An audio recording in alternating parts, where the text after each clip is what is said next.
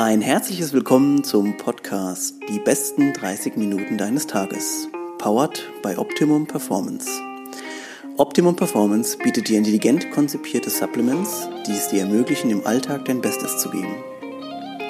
Und jetzt geht's los mit der neuen Folge. Viel Spaß!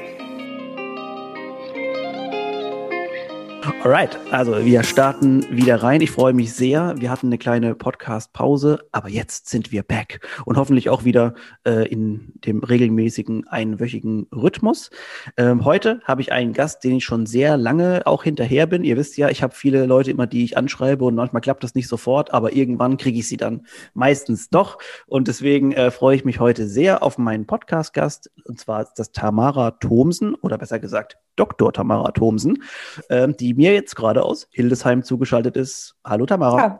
Hallo Stefan, ich bin froh hier zu sein. Danke für die Einladung und schön, dass es klappt jetzt. Ja, also ähm, äh, das war äh, in der letzten Zeit natürlich äh, war einiges los bei uns, bei dir natürlich bestimmt auch. Also die Zeiten sind ja verrückt. Deswegen ist es, glaube ich, ähm, kann man es immer drüber hinwegsehen, dass äh, so Sachen nicht immer sofort äh, funktionieren. Ich bin, wie gesagt, sehr froh, dass wir, dass es noch geklappt hat. Wir haben auch jede Menge auf dem Teller. Deswegen würde ich sagen, wir fangen relativ schnell an. Wir wollen ja gucken, dass wir in unserer halben Stunde noch bleiben. Ähm, Tamara. Yes. Also ja, ich werde, ich hoffe, dass die Leute schon ein bisschen vorher natürlich angetriggert werden durch die Punkte, die ich so in den in, in dem Post schreibe zur Beschreibung. Ähm, wir fangen mal bei den Facts an. Du bist ähm, Psychologin bzw. Psychologin im Sportgebiet, aber erzähl uns doch erstmal, woher du kommst, wie alt du bist und so weiter. Okay, ich versuche es mal kurz zu machen. Also genau, ich bin Psychologin, ähm, ich bin 38 Jahre alt, ich habe ganz normale Psychologie studiert und habe mich danach nach dem Psychologiestudium weitergebildet in der Sportpsychologie.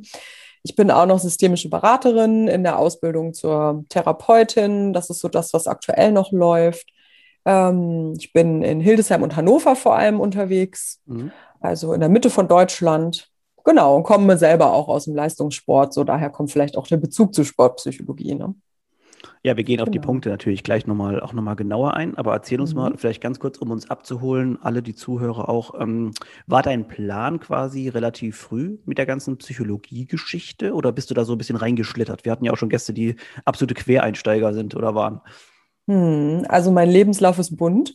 ähm, ich, äh, ich fand die Psychologie schon immer spannend und ich bin über ein Praktikum in der Psychiatrie darauf gekommen, mal Psychologie zu studieren. Ähm, und als ich dann aber mein Abi hatte, also ich habe erst eine Ausbildung gemacht und dann Abitur ähm, und das erste Mal so richtig Spaß an Schule entwickelt habe, so im Alter von 20, mhm. nach meiner Ausbildung, nach der normalen Schule, war ich äh, nicht mehr so ganz sicher, ob ich wirklich Psychologie studieren will und habe dann noch mal ein Jahr lang lauter Praktika gemacht in allen Bereichen, die ich spannend fand, war Reisen und äh, ja, habe dann ähm, am Ende doch Psychologie studiert. In also, Uni, Uni Hannover? in Hildesheim. Hildesheim. Uni Hildesheim. Genau. Genau, also es war schon immer ein Wunsch, aber ich habe den, glaube ich, in meinem Leben, bevor ich begonnen habe, also ich habe erst mit 24 angefangen zu studieren, gut geprüft, ob ich das wirklich machen will und mir die Zeit dafür auch genommen und das war auch gut so. Ich glaube auch, ich glaube, ja. dass, also ich habe ja auch so einen ähnlichen Werdegang. Ich habe auch ein bisschen was ausprobiert und habe dann da mal reingeschnuppert. Und ich bin sehr froh, dass im Endeffekt auch so alles gelaufen ist. Und ich glaube, ähm, es gibt bestimmt auch Leute, die sind super happy damit, dass sie mit 18 oder wie auch immer ihre Ausbildung mhm. oder ihr mhm. Studium und alles so gemacht haben. Und ähm, ja, das ist total erfreulich. Ich freue mich da für jeden drüber. Ich glaube aber allerdings, dass auch nicht bei jedem einfach dieser Blueprint anzuwenden ist und dass es eben viele Leute gibt, die einfach noch nicht genau wissen, was abgeht. Ähm, wenn ich daran denke, mhm. dass die unsere Oberstufenschüler äh, teilweise sich mit in der 11., 12. Klasse sich dann schon entscheiden müssen, was sie eigentlich ja. dann die nächsten drei, vier Jahre so äh, machen und vielleicht dann auch ihr ganzes mhm. Leben. Das ist natürlich eine heftige Entscheidung. Absolut. Ähm, okay, ähm, dann okay, wir, wir, wir gehen mal nochmal zurück zu der also Psychologie-Geschichte, denn da hast du mit Sicherheit noch gleich einiges Interessantes zu erzählen. Ähm, du hast dann Studium beendet und hast dann sofort promoviert oder hast du noch vorher irgendwo gearbeitet? Mhm. Nee, ich wollte eigentlich in die Praxis, also in die therapeutische Praxis und habe dann in meinem Studium die Liebe zur Wissenschaft entdeckt ähm, und habe mich dann nach dem Masterstudium entschieden, an der Uni zu bleiben. Das heißt, ich habe dann in der Praxis gearbeitet, allerdings in, in der Lehre, ne? Ja. studentische Lehre, Bachelorarbeiten, Masterarbeiten betreuen, so was man halt macht als Unidozent mhm. ja. und war tatsächlich äh, zehn Jahre an der Uni. Und mhm. äh, wenn man an der Uni arbeitet und forscht, dann bleibt die Promotion nicht aus. Also das war nie mein primäres Interesse. Das ist halt einfach passiert, weil es so dazugehört. Ähm, aber es ist eher so ein, ein Abfallprodukt. das klingt jetzt so schlimm. Also ich, wenn ich was mache, dann will ich das schon gut machen. Das ist jetzt Abfallprodukt vielleicht auch ein bisschen, bisschen dolle. Aber im Grunde war das nie mein Plan zu promovieren. So, das ist einfach passiert.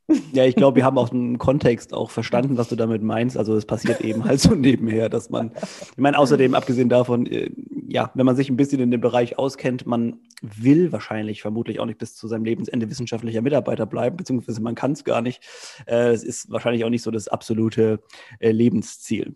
Ja, ich, ähm, also wenn du mich vor fünf Jahren gefragt hättest, dann hätte ich gesagt, ich werde ja. mein ganzes Leben an der Uni bleiben. Ja. Ich hatte zwischendurch eine Professur an der Uni in Witten, äh, eine Vertretungsprofessur für zwei Jahre und danach habe ich gedacht, das war total cool, aber mein ganzes Leben wird es mir einfach irgendwann zu langweilig und dann, genau, ja habe ich nach zehn Jahren was anderes gemacht. Es, es finde find ich immer wieder interessant zu hören, dass man, also man hätte jetzt bestimmt die auch unterstellen können, dass du schon genau weißt, in welche Richtung es geht, aber auch, dass du so reflektiert bist nochmal und sagst, also sagen wir mal in den akademischen Kreisen, dass man da nochmal in diese, auf diesem Level dann auch sagt, also nee, ich merke vielleicht gerade, das läuft nicht ganz in die richtige Richtung. Ich versuche mich nochmal umzuorientieren das ist einfach so ein starker Move. Ähm, und ich glaube auch, ich hoffe auch, dass es inspirierend ist, dass man also wirklich aus seinem Leben was machen sollte, was, worauf man Lust hat. Und auch, und auch wenn das mal nach 20 Jahren noch was anderes sein sollte, ist doch alles nicht schlimm.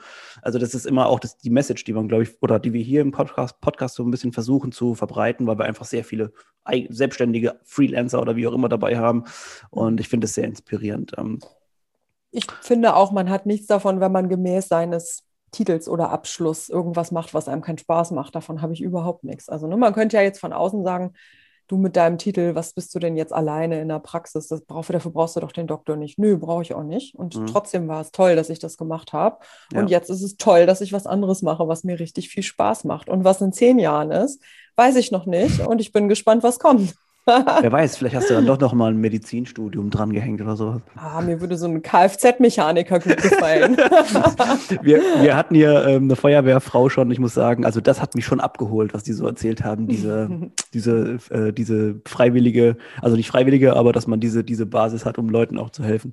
Okay, wir bleiben mal ganz kurz beim Sport. Du bist ja jetzt natürlich ähm, auch kein unbeschriebenes Blatt im Sport, das heißt, ähm, Du hast jetzt, du warst ehemalige Leistungssportlerin, da erzählst du vielleicht gleich noch mal was dazu. Aber mhm. erzähl uns mal ganz kurz, ob, also diese Connection Sport und Psychologie kommt ja manchmal zustande. Zum Beispiel jetzt im Sportstudium ist es ein Teil davon, bei Psychologie ist es vielleicht auch ein kleiner Teil. Aber irgendwann müssen sich ja diese Puzzleteile so ein bisschen zusammengesetzt haben. Erzähl uns vielleicht mal ganz kurz, wie ähm, oder was für sportliche Vorerfahrungen du bisher hattest in deinem Leben und was du so gemacht hast schon an Sport. Mhm. Also Sport hat in meinem Leben immer eine große Rolle gespielt. Mein Vater ähm, war früher noch eigentlich, bevor ich zur Welt gekommen bin, Turner und war eben sehr sportbegeistert und äh, deswegen wurde bei uns zu Hause alles rund um den Sport gefördert. Also ich konnte alles machen, was ich wollte und ich bin eigentlich mit dreimal die Woche Sport groß geworden. Für mich gehört es mhm. einfach dazu. Und deswegen habe ich alle möglichen Arten an Sportarten gemacht, die man sich vorstellen kann. Also wirklich super viel. Was ich nie richtig gemacht habe, waren so Teamsportarten. Basketball, Fußball, Handball, Volleyball. Ich weiß nicht warum, aber das habe ich nicht gemacht. Mhm. Ähm, aber irgendwann bin ich dann übers Internet ähm, und über den Kraftsport im Fitnessstudio zum Kraft-3-Kampf gekommen und bin da relativ schnell relativ gut geworden. Ähm, und so ist das mit dem Leistungssport dann zustande gekommen. Also da war ich auch, als ich begonnen habe mit Kraft-3-Kampf, so richtig mit Wettkämpfen, war ich 27. Mhm. Ist jetzt elf Jahre her. Ähm, und da ging es dann nochmal echt steil bergauf. So, das war echt ganz cool. Hast du dann in genau. der Zeit quasi vorher schon oder unmittelbar vor dieser ja, Kraft-3-Kampf-Phase schon jetzt, also Krafttraining oder Fitness, irgendwas im, im Fitnessstudio gemacht wahrscheinlich, ne? Ja, ich hab, äh, bin aus dem Fitnessstudio gekommen und habe auch ähm, schon mit 13, 14, 15, 16 so im Jugendalter recht viel Fitnessstudio gemacht, weil ich eben zu der Zeit äh, Kampfsportler war, Taekwondo mhm. gemacht habe und da war parallel immer Krafttraining angesagt. Also ich glaube, dass das auch eine Rolle dabei gespielt hat mit meiner Leistungsentwicklung noch im Alter von 27. Mhm. Da war ich halt nicht ganz unbedarft, ähm, was so die Kraft überhaupt angeht. Ne? Ja, ich finde auch vor allem immer eine interessante Entwicklung. Gerade bei diesen Kraftgeschichten finde ich es ja, ist, also viele Leute behaupten ja, dass so diese, dieser Peak bei vielen erst ab 30, also bei Männern vor allem auch nochmal teilweise ein bisschen später anfangen kann, weil einfach Kraft, wie wir alle wissen, sich nicht über äh, mal ein paar Wochen oder ein paar Monate aufbaut, sondern das einfach Jahre äh, von Arbeit sind. Und das wirst du mit Sicherheit auch aus deiner ähm, eigenen Erfahrungen erzählen können.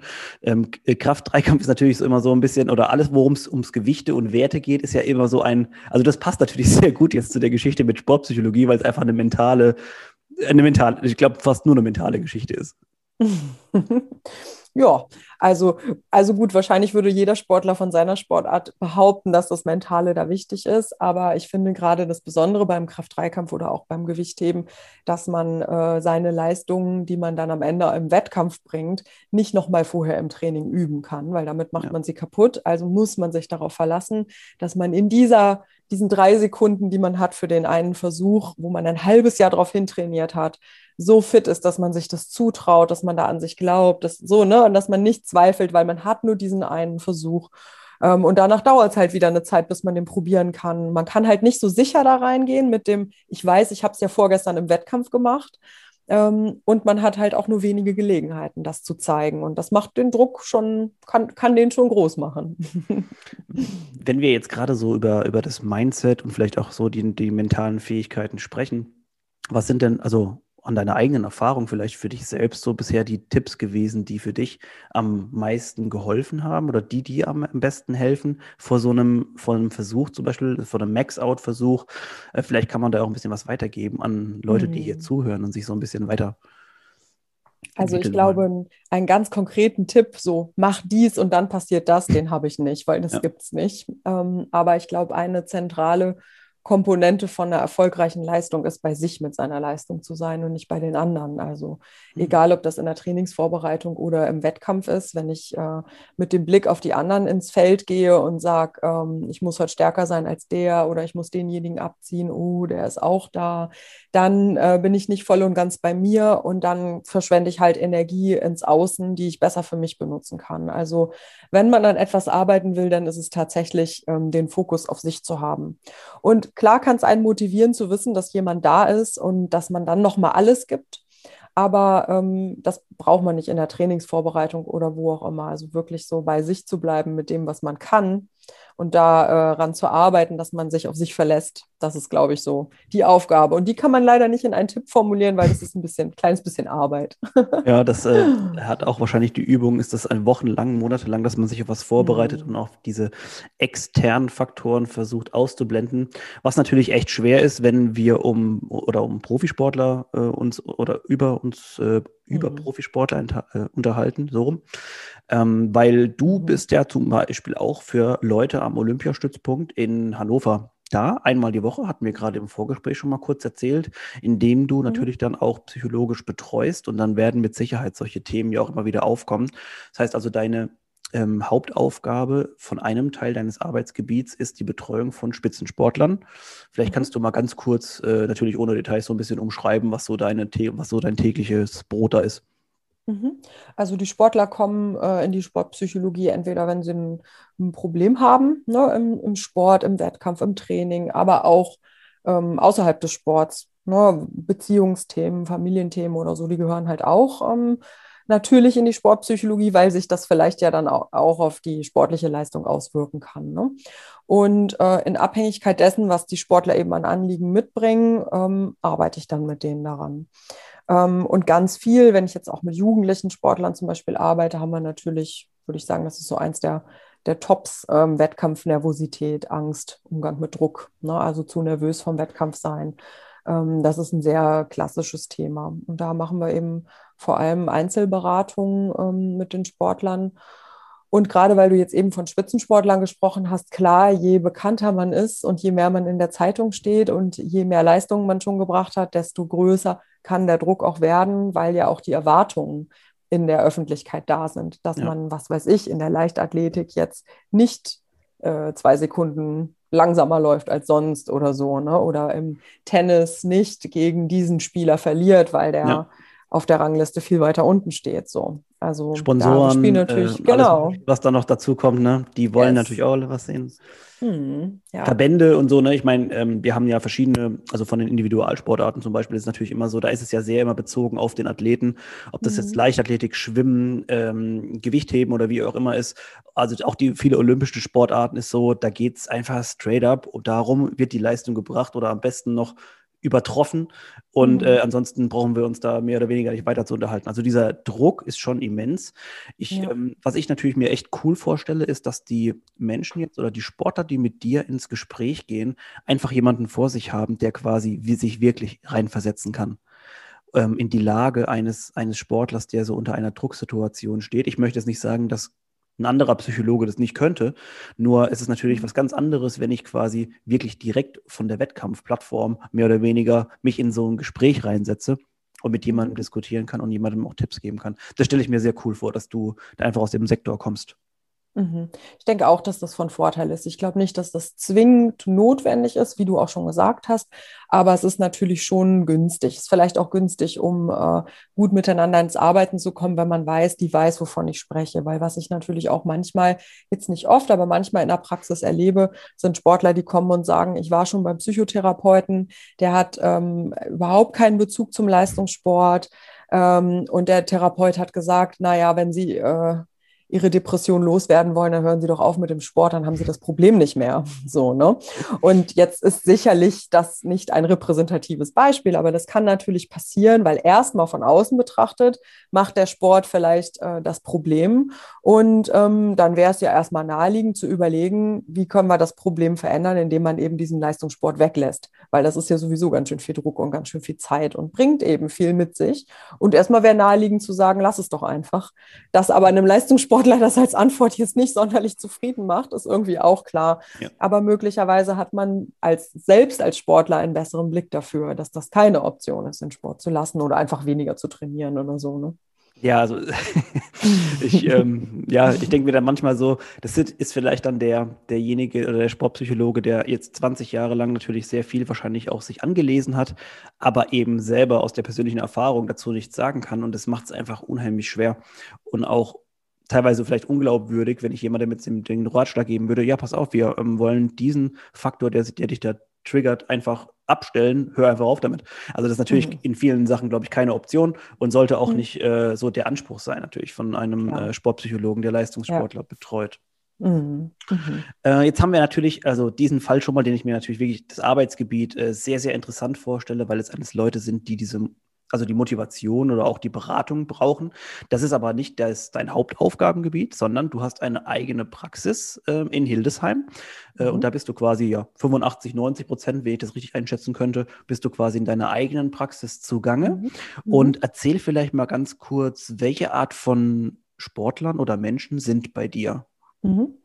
Also ähm, ich glaube, der Hauptanteil von Menschen, die zu mir in die Praxis kommen, sind gar keine Sportler, sondern einfach Menschen wie du und ich mit ganz alltäglichen Problemen, die sie mhm. selber ähm, versucht haben zu lösen, aber vielleicht nicht gut gelöst haben oder nicht gut lösen konnten und dann eben Unterstützung brauchen. Also wir bewegen uns da noch nicht so im Therapiebereich, dass jemand kommt und sagt, hier, ich komme mit einer ähm, langjährigen, mit einem lang, langmonatigen Klinikaufenthalt oder so und brauche jetzt eine Anschlussbetreuung, sondern es sind tatsächlich eher Menschen aus so einer Vorstufe von Therapie, die sagen, also irgendwie läuft zum Beispiel in meiner Beziehung nicht rund oder auf meiner Arbeit läuft es nicht gut, aber ich weiß nicht, wie ich es ändern kann oder ich mhm. möchte meine Haltung zu irgendwas verändern oder ich bin im Moment so, ich habe so Stimmungsschwankungen, ich weiß nicht, woran das liegt ähm, und, und, und. Oder bestimmte Ängste oder so. Ne? Also das sind so vermehrt die Menschen, die zu mir kommen. Menschen mit Problemen, die sie gerne lösen wollen.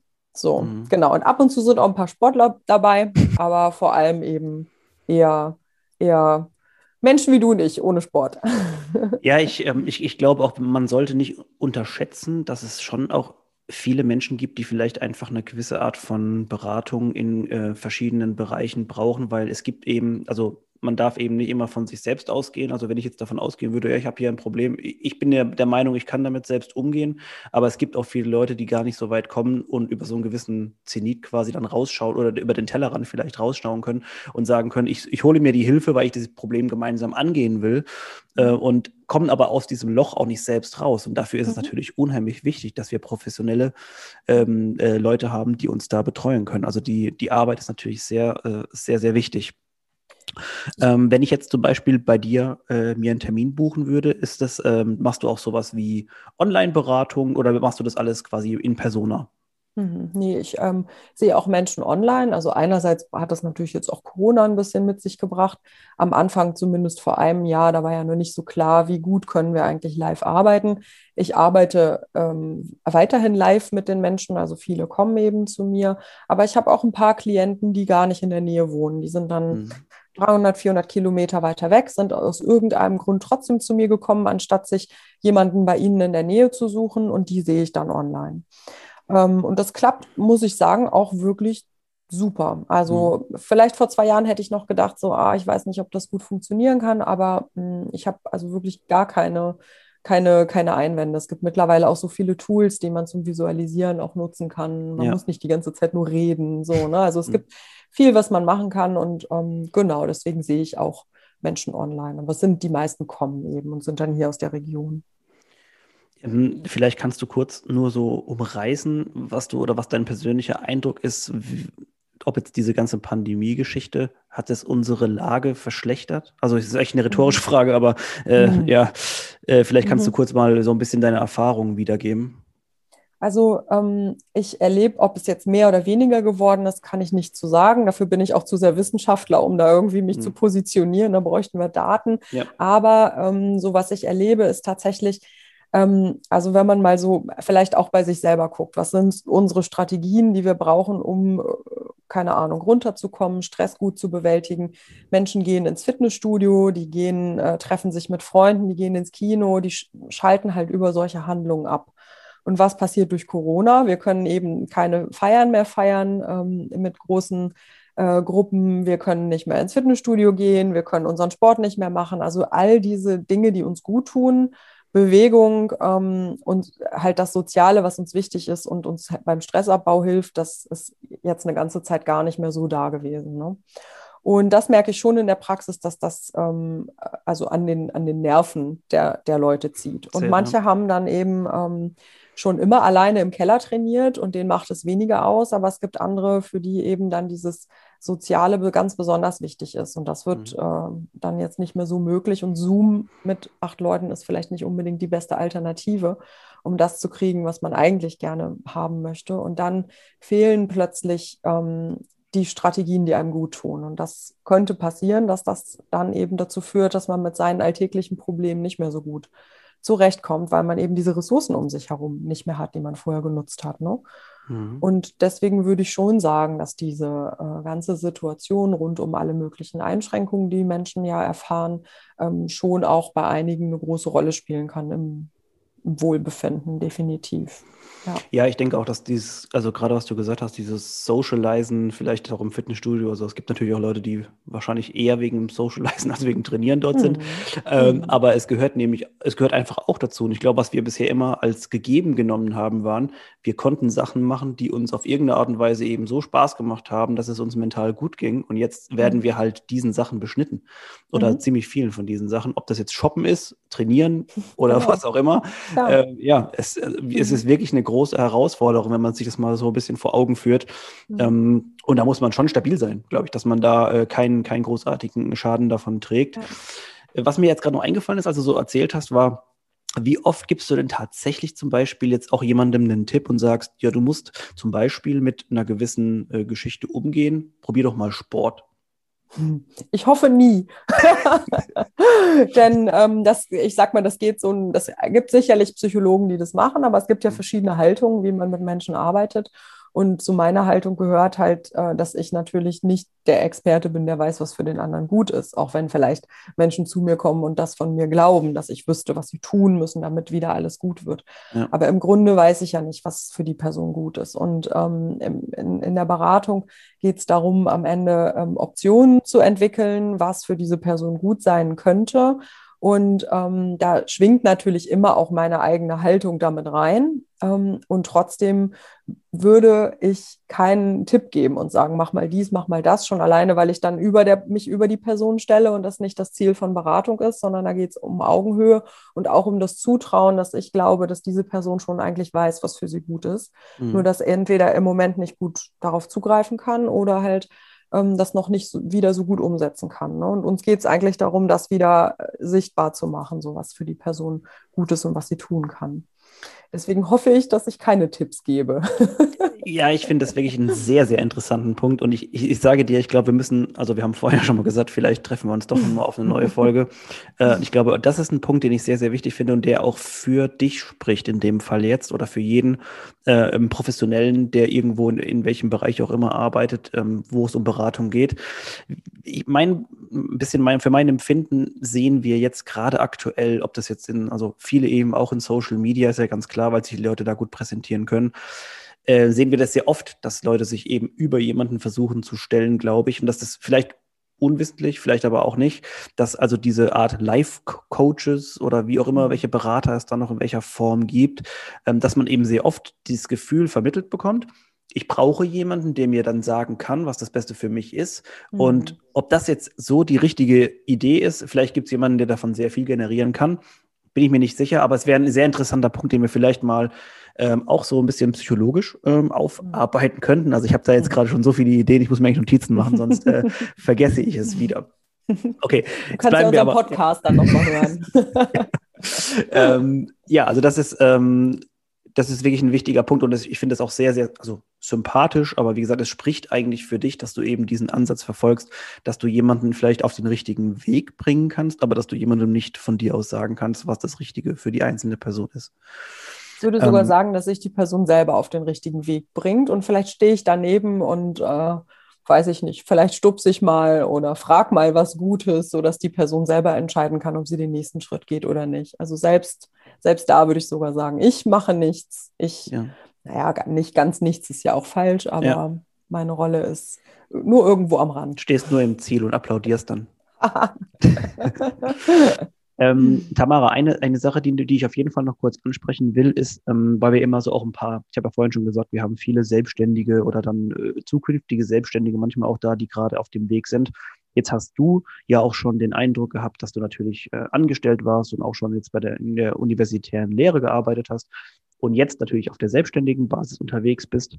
Ähm, erzähl mal ganz kurz nur vielleicht für dich, war das ein schwieriger Schritt? War das ganz klar für dich? Oder äh, ja, vielleicht erzählst du mal ganz kurz was mhm. dazu. Also ich bin nicht von heute auf morgen in die Selbstständigkeit, sondern habe halt schon vor fünf Jahren angefangen oder vor sechs Jahren jetzt ähm, nebenbei selbstständig zu arbeiten, erstmal nur in der Sportpsychologie und habe dann Schritt für Schritt angefangen, die Selbstständigkeit immer weiter auszuweiten, habe gemerkt, wie es läuft, das wurde immer mehr und habe dann äh, meine Stelle an der Uni nach und nach reduziert. Also eigentlich hat es sich dann so mhm. ähm, ja, abgewechselt. Ne? Ja. Und letztes Jahr im April habe ich dann gesagt, so jetzt habe ich so viel zu tun ähm, und es macht mir einfach auch so viel Spaß jetzt ist es soweit, jetzt äh, kündige ich meinen Job ähm, mhm. an der Uni. Und ähm, das war, ist natürlich ein smoother Übergang. Das ist nicht von heute auf morgen gewesen, sondern halt ähm, ja eine gute Übergangslösung für mich gewesen. Und das finde ich total gut, weil da muss man nicht mit so viel Sorgen in die Selbstständigkeit starten, ob das klappt, ähm, aber darf auch ruhig mutig sein, Dinge auszuprobieren. Also für mich war das ein sehr guter Weg. Ähm, ja, genau. Punkt. Habe ich die Frage beantwortet? ja, nee, ja, wunderbar, ja. Äh, die, die, Anschlussfrage daran wäre natürlich jetzt, um zu sagen, also ich will, ich, dass mal jemand, also dass man mal auch einem Job oder vielleicht einem gewissen Gebiet dann so ein bisschen hinterher trauert, ist natürlich ganz klar. Aber vermisst du auch Aspekte einfach von, vom wissenschaftlichen Arbeiten einfach wieder, dass dir einfach fehlt? Mhm. Also ich hatte eine richtig gute Zeit an der Uni in den zehn Jahren, aber ich vermisse es überhaupt nicht. Weil das, das Thema ist einfach durch. Es war ja. jetzt einfach genug und gut. Also ich habe gerne unterrichtet. Allerdings habe ich viel unterrichtet und auch viel, was jetzt nicht primär mein Lieblingsgebiet war. Und das, ähm, glaube ich, habe ich auch gut gemacht. Also so, dass äh, sich jetzt nicht die Studis komplett gelangweilt haben, weil sie gedacht haben, die Dozentin ist gelangweilt. Aber mittlerweile bin ich an so einem Punkt, wo ich sage, also ich mache jetzt zum Beispiel gerade einen äh, Lehrauftrag an der Fachhochschule hier in Hildesheim. Letztes mhm. Semester hatte ich einen Lehrauftrag an der Uni in München. Und ähm, ich mache jetzt nur noch Seminare, auf die, ich, auf die ich richtig Lust habe. Und es ist so schön zu sagen, so, yo, Lehrauftrag im Bereich systemische Beratung, das macht mir so Spaß. Ähm, und dann, damit habe ich ein bisschen Unilehre nebenbei. Ähm, und wenn ich forschen will, kann ich das trotzdem weiterhin natürlich auch noch nebenbei machen, wobei ich sagen muss, das ist jetzt wirklich mal diese ganze Paper schreiben und Review-Prozesse und sowas. Das ist einfach auch schön, das nicht mehr zu haben. Das ja, das stimmt. Also man kann unterm Strich sagen, tut euer eigenes Ding, macht euer eigenes Ding, ähm, habt doch mal den Mut, was Neues auszuprobieren. Mhm. Ich glaube, dann ähm, kann man schon sehr viel Spaß aus dem Ganzen generieren, was man da sich so selber ausgesucht hat. Apropos ja. Spaß, ich habe ähm, äh, gesehen, dass es wohl auch immer jede Menge Spaß gibt in deinen Workshops, die du anbietest. Mhm. Vielleicht mal ganz kurz dazu was. Äh, was ist da mhm. geplant? Also im Moment mache ich gemeinsam mit der Daria von Brain and Barbels, ich glaube, die war sogar auch schon mal äh, hier beim Podcast yes. dabei, ne? mit der mache ich zusammen Trainer-Workshops. Das macht auch wirklich richtig viel Spaß, weil wir da eben zwei Sportpsychologen mit viel Expertise sind und unterschiedliche Blickwinkel haben. Und da haben wir jetzt in der letzten Zeit große Trainer-Workshops gemacht, also über einen kompletten Tag und sind gerade dabei, diese Trainer-Workshops kürzer, kleiner zu machen, um dann eben auch noch mehr in das Online-Format äh, reinzugehen und das jetzt der aktuellen Zeit auch anzupassen.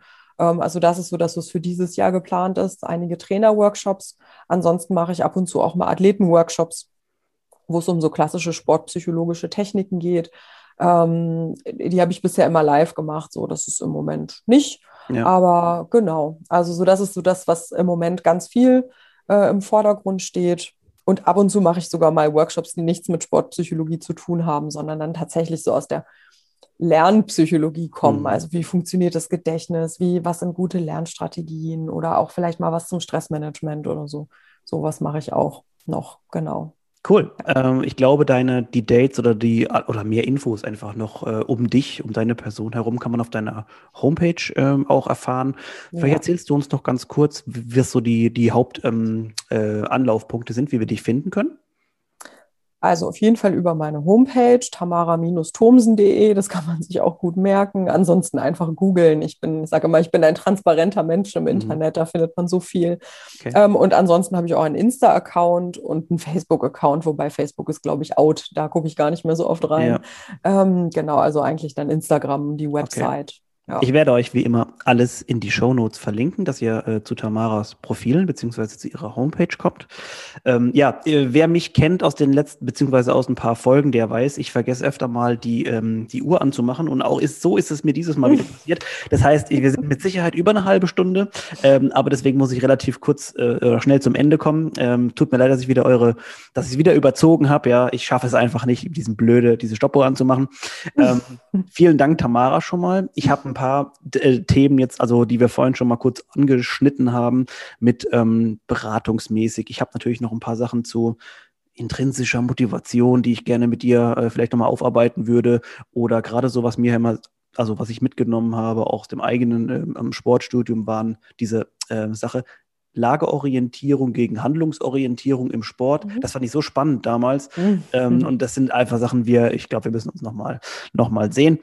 Sehr gerne. Äh, in diesem Fall schon mal ähm, vielen Dank für dich, also für, äh, für deine Zeit, die du, dass du hier warst bei uns im Podcast. Ich danke euch recht herzlich, dass ihr alle zugehört habt und freue mich auf die nächste Folge. In diesem Sinne, wir verabschieden uns, Tamara. Ja, vielen Bis Dank fürs demnächst. Zuhören und danke für die Einladung, Stefan. Sehr gerne. Also, ciao.